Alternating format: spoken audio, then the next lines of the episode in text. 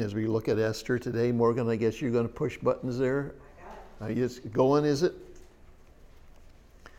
Okay. All right. Now, next week, Ray is really trying to get Bethany Adoption Services in here to interact with, with you on, on questions that deal with adoption. I cannot contribute too much to that because I'm not into adoption like all of you are. But we hope that the scriptures will be of encouragement. So let's have prayer and we'll see this uh, little girl, Esther, who grows up to become a queen. Father, we do thank you again for the scriptures and the sufficiency of the scriptures and the incredible wisdom that's on display through its pages as you present to us every aspect of life that we could imagine. Uh, from the birth of a child to marriage to raising children, uh, losing loved ones, uh, so much from a human standpoint, and yet, Father, all of it is God centered, and we want to thank you for that. Help us as we uh, just look at this incredible person that you've placed in the scriptures today and help it to, uh, to be meaningful for those who have interest in adoption. And we'll thank you in Christ's name. Amen. If you didn't get one of these, uh, I hope that you will. Justin, did you grab one? Yeah. Yeah, okay. I'm going to be referring to it a couple places. Um, let me just look at what's in the box. Uh, when you're teaching, you like to be able to summarize what are the main things that we can take away from this. And it's good to put it up front sometimes so that when we go through it, it can kind of guide us. Uh, we're thinking of adoption, and uh, looking at Esther, we see that adoption does not mean that a child will struggle with identity, relationships, or purpose in life. And that's really going to be our main focus. Uh, potential struggles or negative things that could have affected Esther did not pull her down, and we want to look at that. God greatly uses adopted children. Those who adopt can significantly impact the world around them. I don't think there's any question about that. Uh, Esther's story, I have in your sheet, is a story of success. And really, this lady's life, incredible woman, young woman, her character, her behavior, her maturity, as we see it on the scriptures. But from a human standpoint, she's had to work through a few things to get to where we see her in the scripture. She just didn't arrive here, and we, we, we want to look at that. Um, I want you to turn to Philippians chapter 1, if you would please, just real quick. In your device. Isn't that something how, Jerry, I can become current at my age. Device or scriptures. We are all familiar with Philippians chapter 1 in this crew uh, because of our Bible background. And in it, Paul is writing to a church that he pastored. He loves them, they love him, and you know the background. And he's very pastoral, he's very personal as he begins in verse 3 of chapter 1. I thank my God upon every remembrance of you, always in every prayer of mine, making request for you with all joy, for your fellowship in the gospel from the first day until now, being confident of this very thing, that he who has begun a good work in you, and God did a good work at Philippi, he will complete it until the day of Christ. And on and on it goes. And you have this pastor this man who founded the church writing this. Now, here's what I want you to see. When, if you wanted to do a study on the on just Philippians chapter 1, I have it on the screen there. There are different ways that you could look at it, and it would all be a legitimate biblical study. You could look at what does this teach us about God? Well, in chapter 1, verse 6, there is a clear reference to our salvation, security in Christ, that God who brings us in Christ, He will make sure that we get to heaven. It's, it's all of Him. We see that. later in the chapter, he talks about, uh, I know that you're going to be praying for me and I'm going to be delivered. And then he adds this phrase about the Spirit of God taking care of the rest. It reminds us that God knows our needs, and as we pray, God will hear and answer our prayers. But what we don't get right or what we leave out, the Spirit of God will take care of. That's a great verse for how God takes care of his people. And you, and you look at the, the chapter and you could just say, okay, what does this teach us about God? Or you, what does this teach us about the Savior? Because those are the two always to be focused, the main emphasis. Uh, what does it teach us about salvation? Those are major things. You could kind of break it up into different topics, but then you could have these other topics, we might refer to them as lesser, uh, looking at God's Word, what's it tell us about the church, uh, circumstances. Paul says, Don't worry about what's happening to me. God's got it all covered. In fact, you won't believe what God did through my circumstances, pastoral care, ministry, all those things. And you could look at Philippians 1 and have a biblical study on any one of those topics and use the Word of God the right way. Now, the reason I share that with you, when we go to the book of Esther, we're looking at the topic of adoption. That's one of those minor subtopics that we see in, in the book of Esther. But it's a very legitimate point because it's referred to four times in one chapter that she's been adopted. And uh, the main theme of the book of Esther is, of course, the sovereignty of God and the providence of God. His working through details, even when he's not seen, to make sure that his will is accomplished and he takes care of his people. Esther is a great book for a character study uh, an example of a godly woman, her faith, her, her courage. Um, there are two books in the Bible that bear the name of uh, a woman the book of Ruth and the book of Esther, and they're a, a lot alike. But when we drop it down to the area of adoption, we are still using the Bible in the right way because it's a part of her life, and that's what we want to look at today. So I just wanted to, to maybe it's just me, but I wanted to share with you that, that, you know, looking at this from the standpoint of adoption, I still think can be a biblical uh, outlook on the book because it represents who she is, even though we may not look at the main theme, God taking care of circumstances. Uh, so it is a book of success. Let me read from your sheet again and we'll get right into this. When we remember that Esther was adopted, the qualities we see in her life will encourage each adoptive parent that their child's success in life does not need to be limited in any way. In any way. Now, again, these potential challenges, uh, being disadvantaged because you were adopted, when a person considers adoption, uh, I'm sure that one of the things that separates people who do adopt from those who choose not to are these potential problems. People are thinking, okay, what kind of challenges might the child face? How the, how's that child going to respond? What kind of challenges am I going to uh, face? How am I going to respond? And there's a sense that some of that is natural. I think when we grow up, like Sarah, she had siblings everywhere doing farm work with her. And uh, we grow up, we have a mom and dad, we have relationships, we see babies, we know how the family, how relationships work.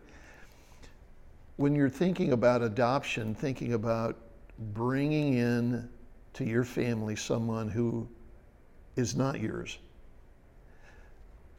it's natural for people to think, okay, now what am I getting myself into? what's going to happen more than just seeing the need they, because they don't know how to relate to it. And they really need to think about that before they make any decisions. And uh, Justin, let me ask you uh, why are you and Melissa even considering the potential of adoption? Um, the the fear of the unknown evidently hasn't closed the door on your thoughts and things like that. So, why are you considering this? What is it that kind of pushes you into that group of people that may be adoptive parents?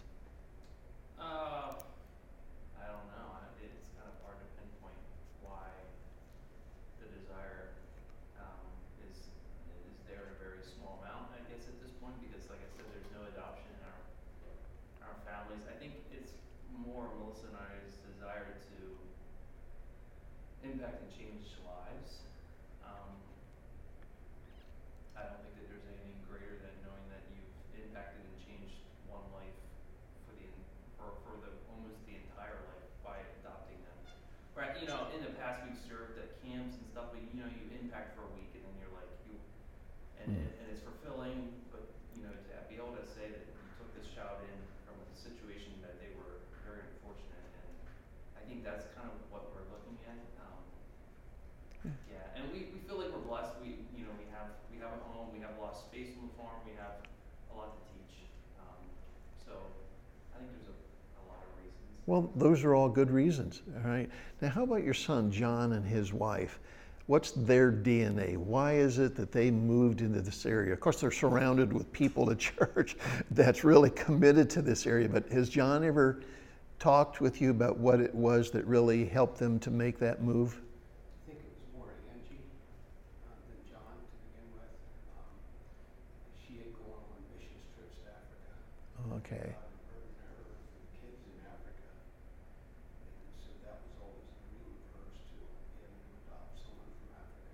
Okay, all right. Yeah, that's, that's quite a step.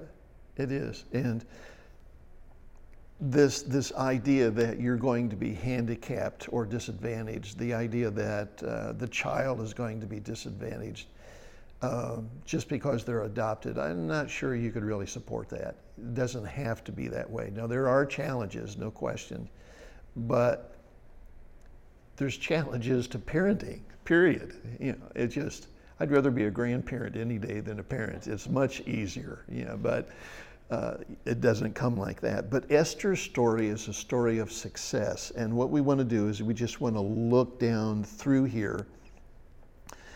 Uh, I have on the scriptures, notice in chapter 2, the references that I have uh, there so that we can get my Bible here.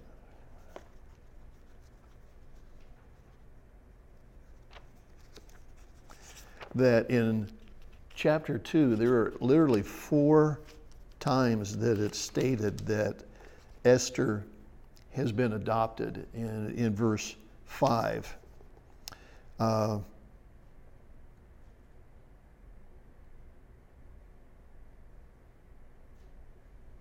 Oh, yeah, that's where we start. In Shushan, the citadel, there was a certain Jew whose name was Mordecai, the son of Jair the son of Shimei, the son of Kish, a Benjamite. Kish had been carried away from Jerusalem with the captives who had been captured with Jeconiah, the king of Judah, when Nebuchadnezzar, the king of Babylon, had carried away.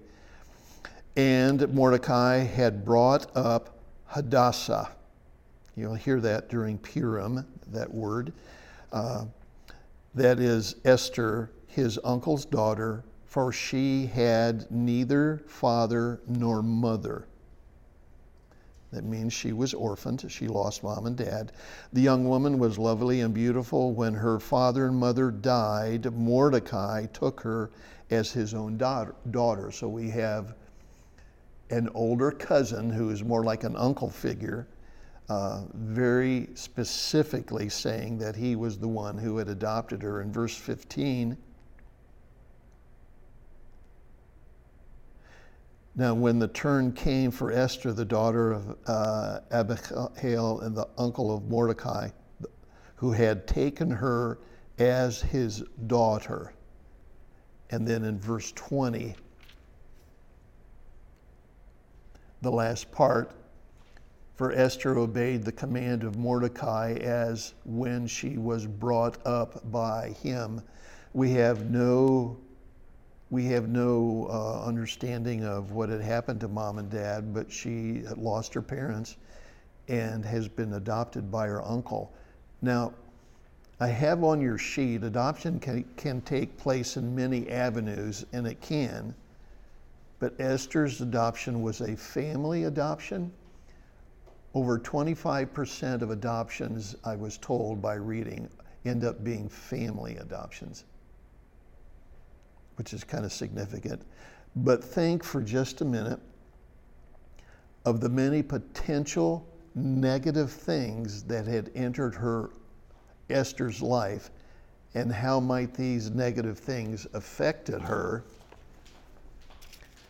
Again, we're thinking of challenges and things of that nature.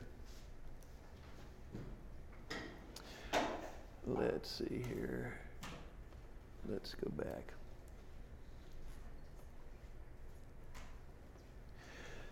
When I was doing some reading on family adoptions, uh,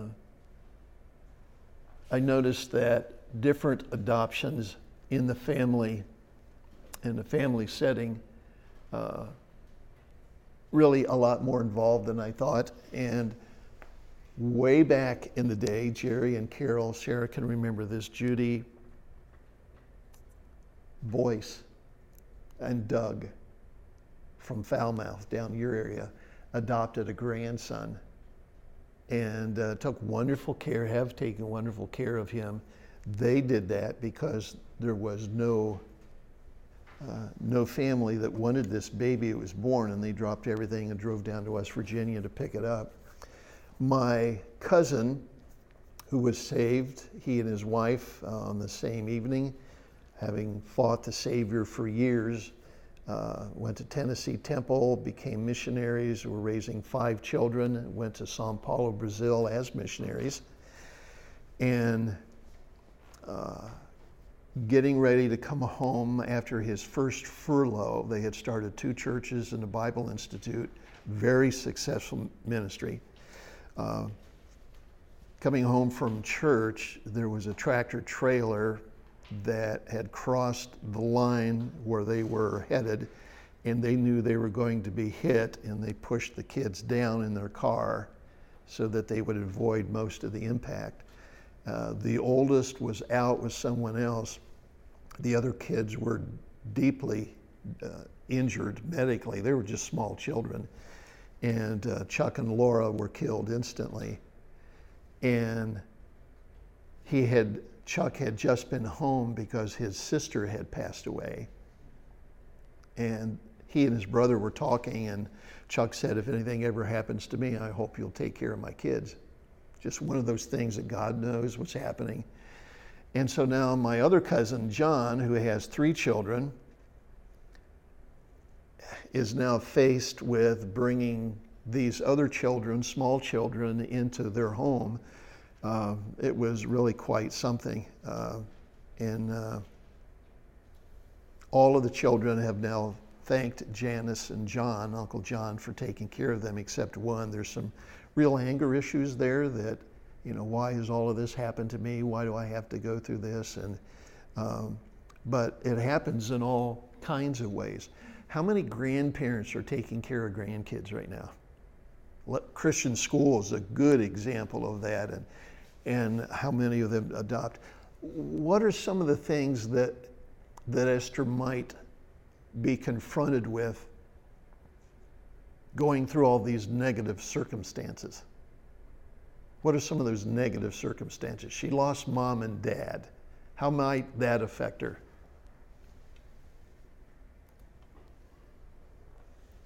Well, there is, there is a trauma to losing your parents, no matter whether it was a, you know, car accident or, or just they died in their sleep, there's a, there's a, a feeling of, of abandonment, of, of loss, of, of all those things. It, definitely. A young child growing up now, what's going to happen to me? I can see that looming there all the time. Did you notice the reference in chapter 2, verse 5 about them being conquered and taken to Babylon out of Jerusalem? How'd you like to do that on a summer afternoon? It took about three months to make that trip. They usually did it in chains. I don't know about kids. But the idea that they have been now conquered, they're a min- minority race with not a lot of esteem in the eyes of the captives. And they're in a Jewish community, but they're surrounded by an overflow of Gentiles. And then Mordecai, that is a Babylonian name. They did that to Daniel, Shadrach, Meshach, and Abednego, where this culture of wanting to squeeze everything out of them that's Jewish. Forget your name, forget your past, forget your faith, forget everything because you're not going back. You're going to be here. And kind of a political correctness of a Babylonian outlook. They're just going to squeeze everything out. And uh, so she has that. Uh, it's just there are a lot of things that are happening. And what, what we want to do again is to stress that even though the, the challenges are going to be significant, uh, none of them seem to impact her negatively. She's had to work through this, I'm sure, humanly. But what we see in the book of Esther is an incredible journey of a woman, a young woman. Some think about 15 or 16 by the time this starts, and a young woman by the time she becomes queen and her maturity, her grace, it just she's just off the chart. She's going to go from being an orphan to the most powerful woman in the, in the world. And she handles herself in that arena just wonderfully. And it's, it's just incredible. So let's notice what the Bible says about this lady. And the first thing is you know the story, all right? This has nothing to do with bachelorette. Okay? It just doesn't. These crazy, just saturated worldly sit no, not sitcoms, these live entertainment things has nothing to do with that. Nothing at all to do with that. Uh, you know the story. Uh, um, we'll get into that. Let me show you the first thing that's said about her. Notice in chapter 2, verse 7.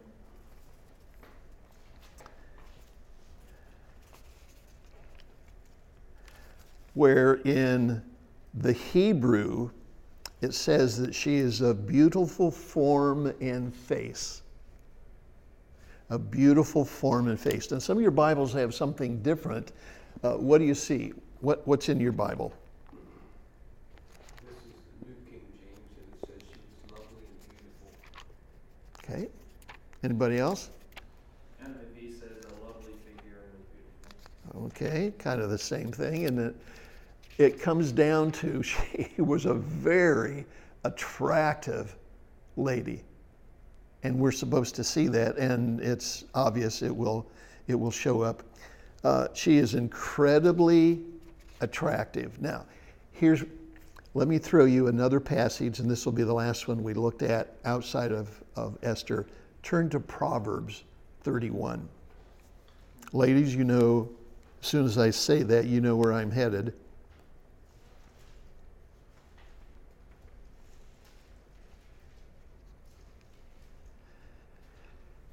And we have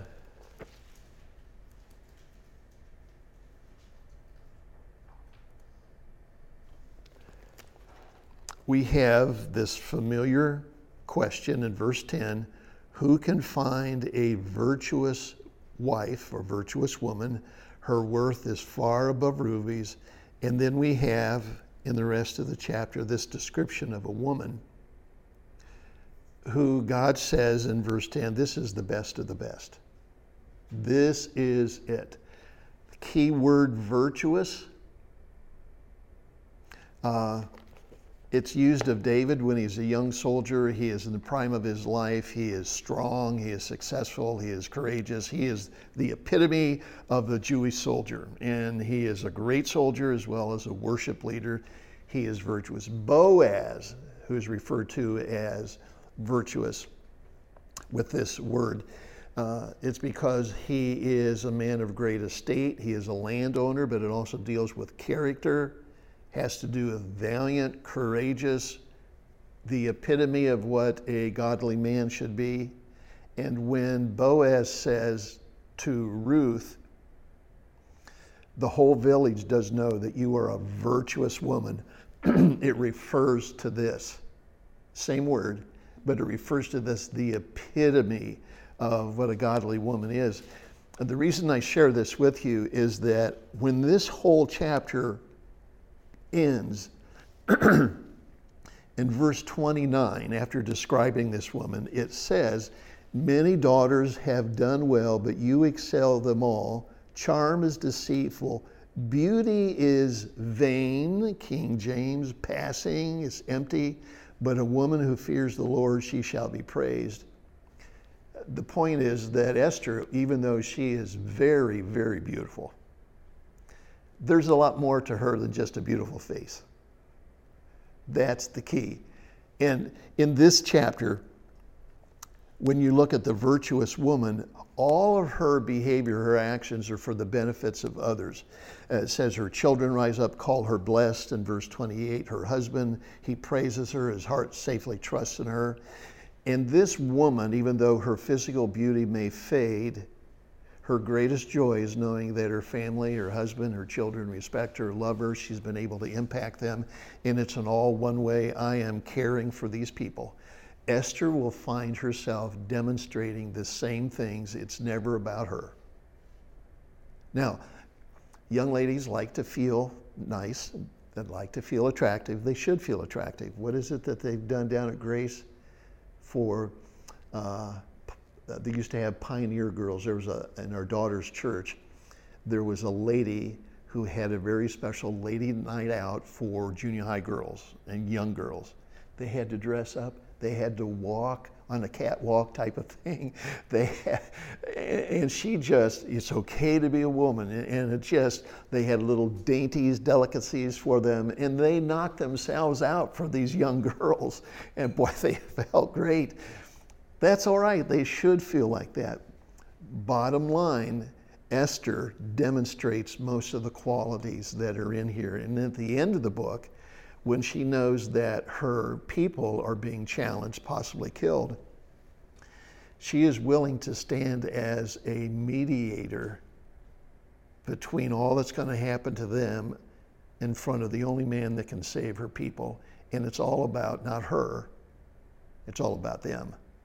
It is incredible what this young lady does, that she is so settled in herself that she would ever put herself in that position instead of wondering what's going to happen. It's, it's just an amazing thing.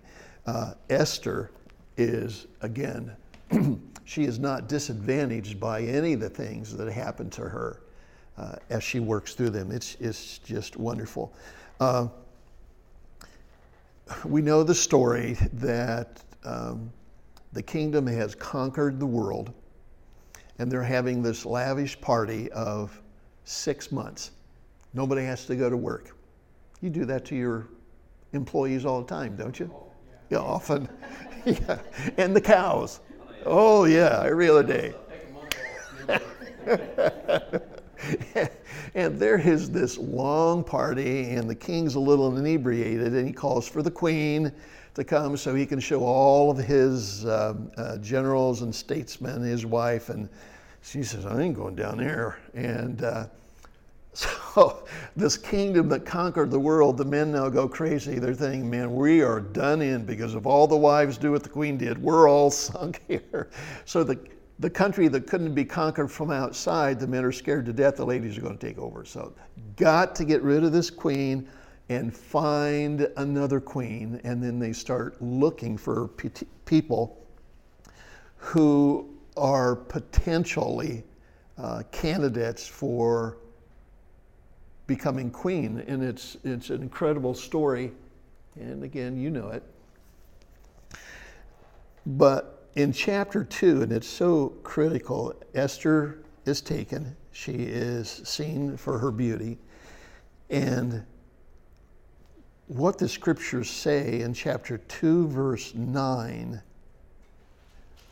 there's a man by the name of Haggai who is in charge of this preparation. A six, what is it, two six month beauty treatments before you go into a queen, into the king. But this statement in chapter 2, verse 9, that she finds favor.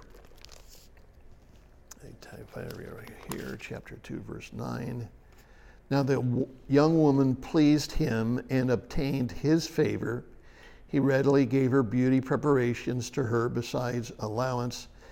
And in dropping down to verse 15, the last part of it, where it says Esther obtained favor in the sight of all who saw her, immediately she is she stands out prominently among all the ladies as this gal has got to go to the top of the list. So there's something about her in her behavior, in her demeanor, her speaking that causes her to be seen this way, which is really quite a quite an honorable thing.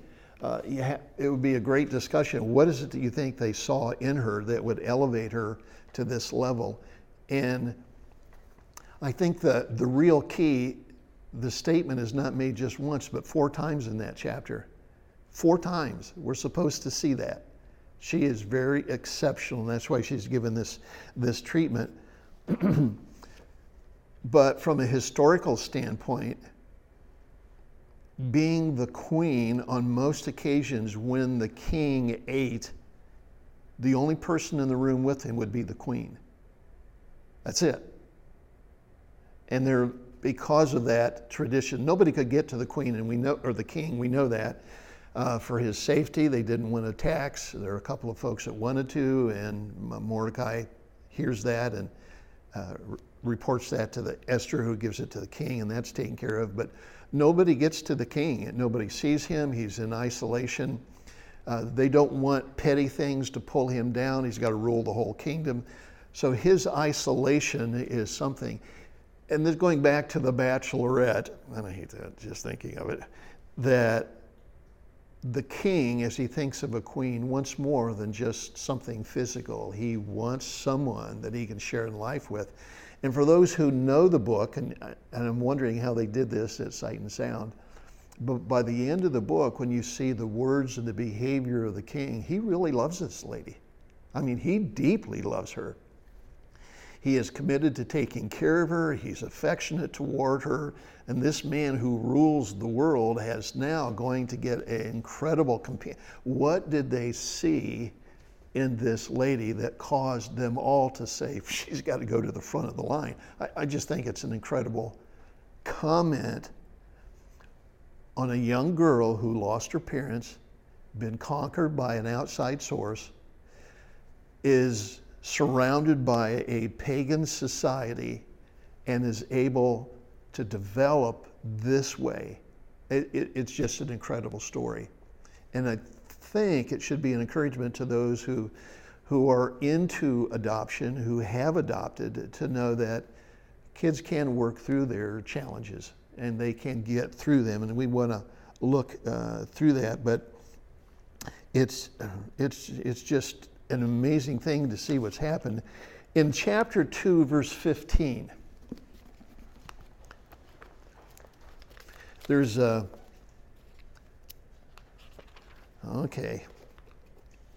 Ladies, I got a trick question that's coming your way, all right? So get ready.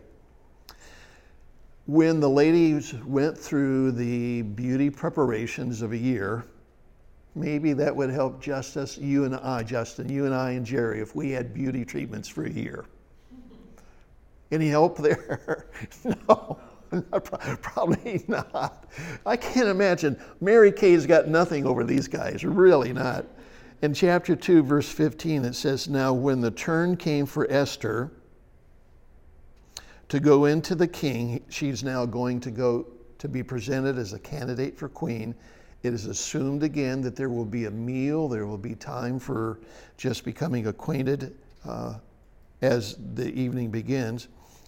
Uh, to go into the king, she requested nothing but what, Hegai, the king's eunuch, now this is the guy that was overseeing the whole program, the custodian of wisdom, uh, wisdom advised. there was nothing that she asked for.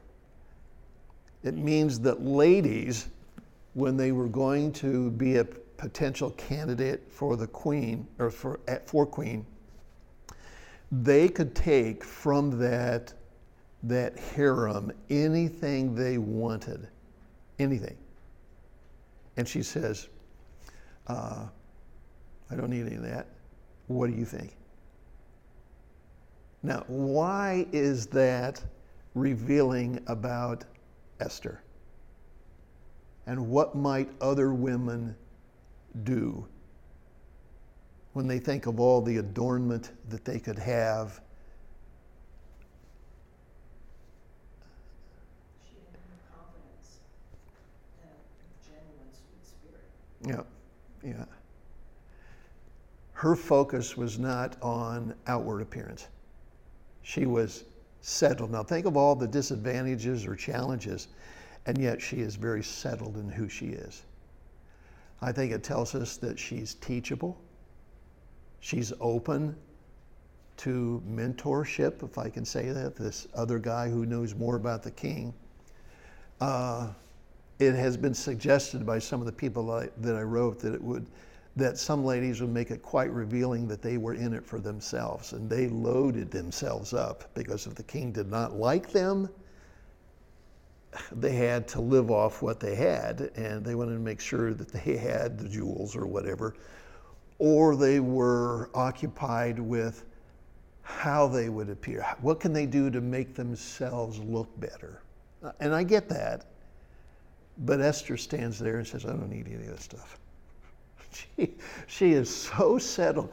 How many young ladies do you know like that? You know, that's, that's not an easy thing.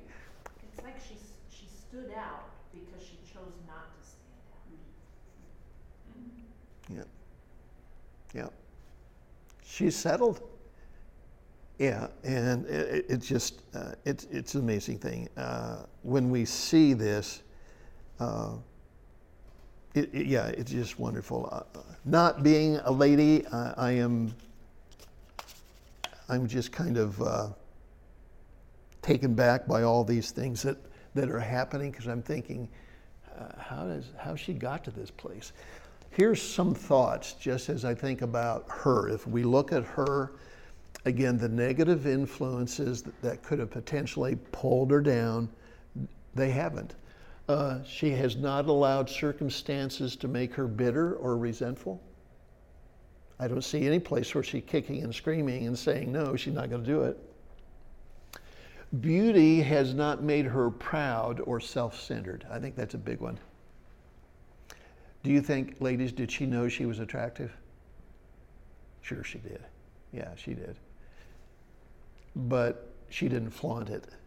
She didn't get a big head as a result of it and look down on others. She was open to mentorship. With the advancement, when she does become queen, she displays the same even keel loyalty to Mordecai, to the king, humility to her servants, tremendous wisdom. Uh, we know Haman, who makes this decree in a very cunning way to wipe out the Jewish people. That's been done. But he always told her, don't tell anyone you're Jewish. And she just accepted that. She did that. She obeyed that. Um, she kept her thoughts in her hair, hair, head, where, where all these things were going, and doesn't reveal that she's Jewish even until the banquet at the end of the book. and but incredibly wise, uh, submissive. There's nowhere where we see her being Meghan Markle. Don't even get me started on that one. She's submissive, she's selfless, she trusts God when she discovers that she has to present, she has to reach out to the king on behalf of her people. She calls for a fast. She asks her maiden and every the people that are around her fall in line and they join her. It talks about her influence in others. But she is a lady that has still believed in God. She knows how to find Him, ask for help, and she develops this incredibly wise plan as she sets the tone and then reveals the threat to her and her people. It just, you think, this is a young lady who's adopted, who's gone through all these things. You wouldn't think something like that would even be possible. And she thinks, again, more of others than herself. She's willing to do this instead of trying to hide in the king's palace, and that won't happen. Um, she's just incredible. An incredible study on a young girl faced with challenges, gets through all of them, and in such a way that God honors her and the Jewish people do to this day. It's just amazing thing. I'm going to stop right there for just a minute. Ladies, what kind of thoughts are running through your mind when you think about Esther? Any other thoughts? Any comments? Or guys, too, for that matter, but ladies, thinking about the things that she's had to work through to get her feet on the ground and to be in this particular position, I, I just think it's it's just mind blowing. It really is. Sarah. I think about her parents and her early upbringing, the influence that they must have had on her to kind of, you know, be, help her be prepared for what was coming, even though they had no idea, the impact that they had. Kind of like Moses and his parents, huh? Yeah. Yeah, same thing. Good. Okay. Carol, what are you thinking? You think. Any ideas, thoughts? Go? It was so obvious that God was with her and in her and gave her qualities that, that she had. I think if there's anyone who had a reason to be bitter or angry or anything, you know, all the things that came from her, you know, young childhood on, she truly allowed God to be in control. Yeah, yeah. yeah. It, it is. Obviously. It is a God thing, isn't it? Yeah. People don't do this on their own. I'm always amazed, well, I kind of look at how God works. Um, and all these things that are into that because God gave her the parents he gave her Hmm. to start her out. Um, she got her physical features more than likely from her parents. Um, so, uh, then God wanted her under the care of Mordecai to raise her. Um, so you kind of wonder, maybe he was different in the way he raised her versus what her mother and father would have been like. Um, and all that ends up coming out when she's in the circumstances she's in. It took all of that. Um, and I'm sure in, down at Sight and Sound, you see where there's a neighbor lady who, who had part in raising her as well. Hmm. You don't know, you don't see that in here, but, um, you wonder how many people entered into, that God put in her life to get her to that position. Uh, that when she got into the, uh, court, and they, they did a really good job of bringing out that she was submissive to Haggai Mm-hmm. and everybody fell in love with her because, the, like you said, the other ladies were saying, I want this, I want this, I want this, I want this, and she was saying, whatever you recommend. Anything that was coming up, whatever you recommend. Hmm. But how, how God used so many different people in her life to get her to that point. Um, You know, because you could look at all the negative things like we, we saw there, and it really didn't affect her Yeah. because God was working. Yeah, and that's really what I'm trying to stress here for adoptive parents, for those who are considering it. The, the negatives don't have to dominate. They really don't. And I'd be interested, how was Esther in Sight and Sounds contrasted with the other ladies that might have been in that position? Did they show? Yeah, they, they Did- picked out the garments they wanted, they picked out the adornments they wanted.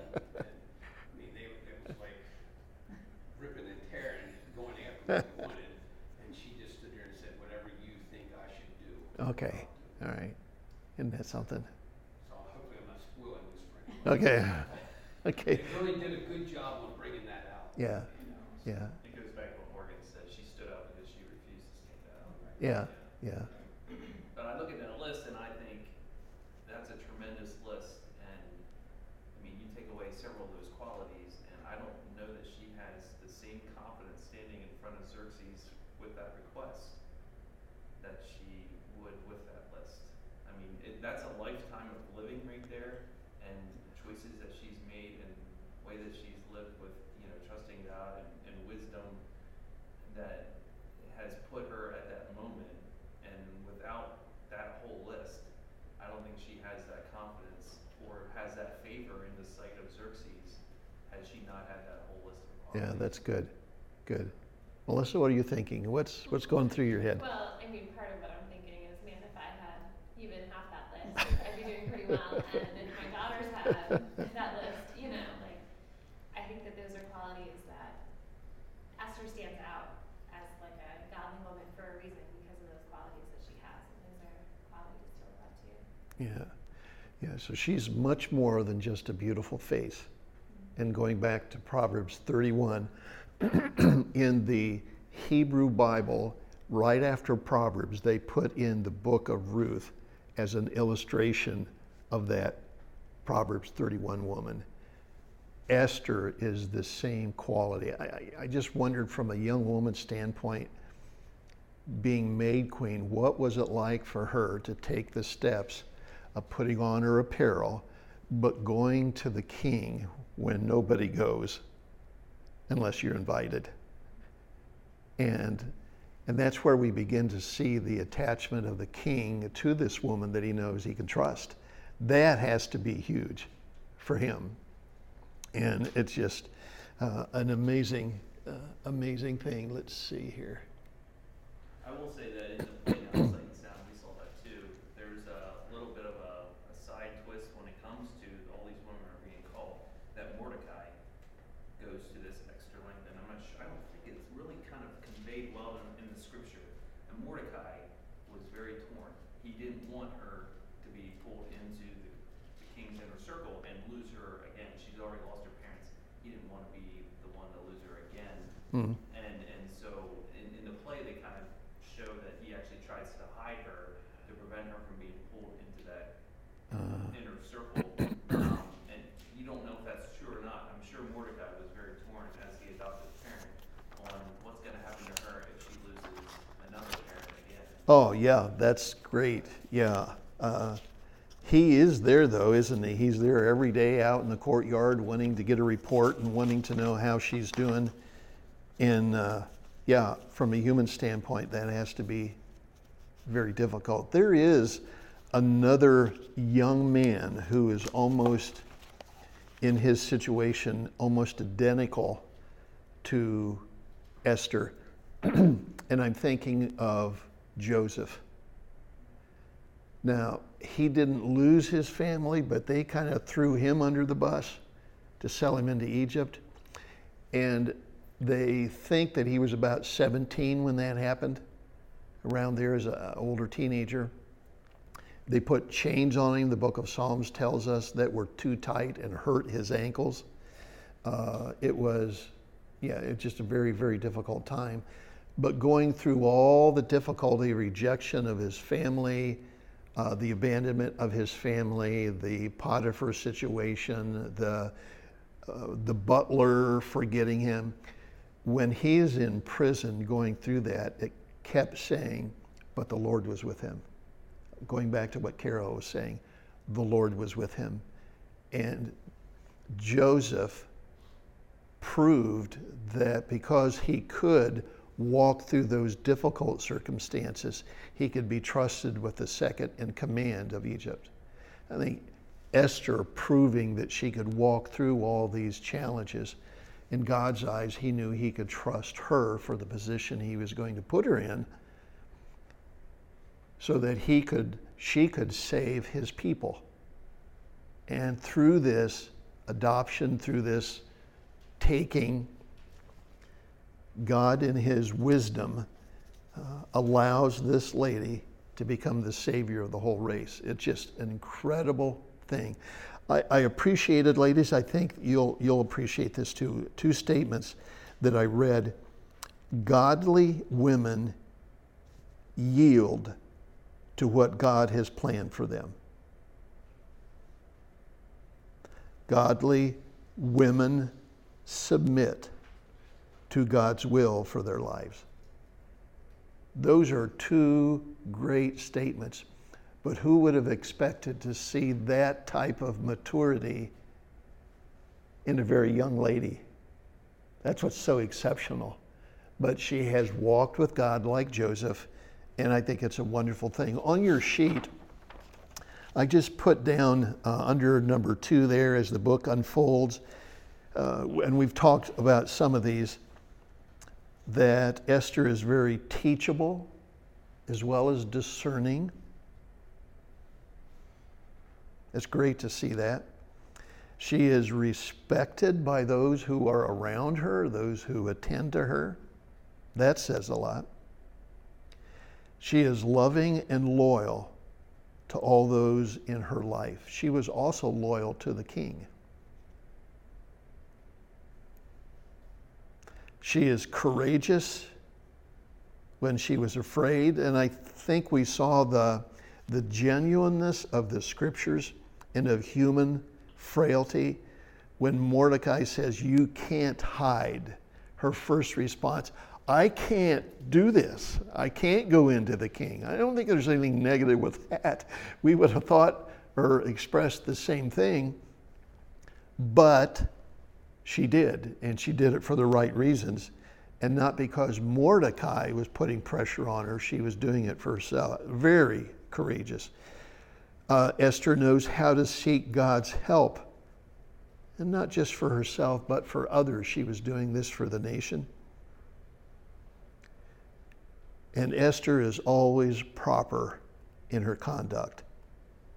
And when we see her as queen, she's always very proper. She's just an incredible, it's just, just an unbelievable book.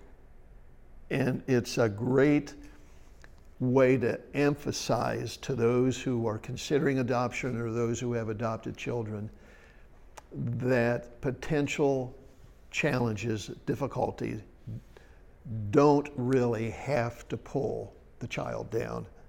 Um, let me read number three and then we'll be done here. Esther, a Jewish maiden, was raised to the rank of queen. Esther's life, her character, conduct, wisdom, loyalty, and love enabled her to stand in the court of the king of the nation that ruled the world. That's staggering. Esther was both common and very uncommon. As an adopted child, she stands as an example of success adopted children can find in character and conduct. And that's one of the major truths I think we can pull from this. Doing the scriptures justice is to see this aspect of her adoption and her ability to rise above all of her difficult circumstances. I'm done. What do you think, Esther? I, I have a question going back to the story of your cousin and, and what it ties in with Esther. Um, and I'm not sure how it, how the law is today. When two parents perish, do the courts look at conversations that were just had, if it's within the family, and hold Mhm. them up? Or do this, kids become property of the state and then are subject to whatever? I mean, like, you Yeah. have stuff in a will, but for parents that don't have a will drafted, do they, do they hold up a conversation if it can be validated? I mean, I don't know how that works. Um, My, my sister's a lawyer, and she has told us we need to get a will and have it written up, but the fact that everybody in our family has, knows what our plan is, should Ray and I die, they go to her. Um, she says the fact that everybody in the family knows that and has agreed to that, that the courts would immediately do that. Okay. Yeah. In our cousin, my cousin's case, they did not have a will. And the lawyer who knew the family in its wide scope, was very wise. Um, and he knew uh, word had gotten to him that the uh, Chuck and Laura had asked John to be the custodian, guardian of the kids. And he pulled all the relatives together. And one by one, starting and saying, uh, Will you be responsible for the kids? Will you take care of them? Every one of them said, No, we don't want that. Came to John and Janice, and he said, Well, sure. so he let the others check out and legally then was able to sign that, knowing that the parents had expressed their own desire, the others had rejected. And yeah, but having a will was one of the first things that Sarah and I did when I graduated from Bible college, when my hair was dark, way back in the day. And we had two. We just had, you just had just Karen. Um, the man that was voted most likely to succeed as a pastor uh, was coming back from a church. Uh, graduation had been on that Friday. He was coming back. He was going to be moving into the parsonage on that Sunday, really excited. And a drunk driver ran into the car and killed both he and his wife. And they had three small children, and there was the, the, the fellow that died, his brother, who is an atheist, hated the fact that his brother had gone to a Christian school and was going into the ministry. He went to court to get the kids so that they would never learn about God. Now, I'm sure God had his way as time went along in that whole scenario. But when we heard that, we didn't have two nickels to rub together back in that time. But the first thing we did is we went out and we got our will just to make sure that. But God took care of my cousin's kids by that, um, by his making the statement. Anything happens to me, I hope you'll take care of the kids. And then the lawyer putting that all together. Yeah, but we live in that kind of world. Thank you, Morgan, for taking care of that today. And thank you. I don't have any idea who's going to be here next week. So uh, we're hoping Bethany, but Ray's tried before several times. And uh, if Bethany is not here, I will be looking at adoption in the Bible. What does the Bible say about our salvation? We are adopted. What does that tell us about adopted parents and their relationship with kids? And we'll talk more about that maybe next week. Thanks for being here. Glad you guys have seen Esther. We,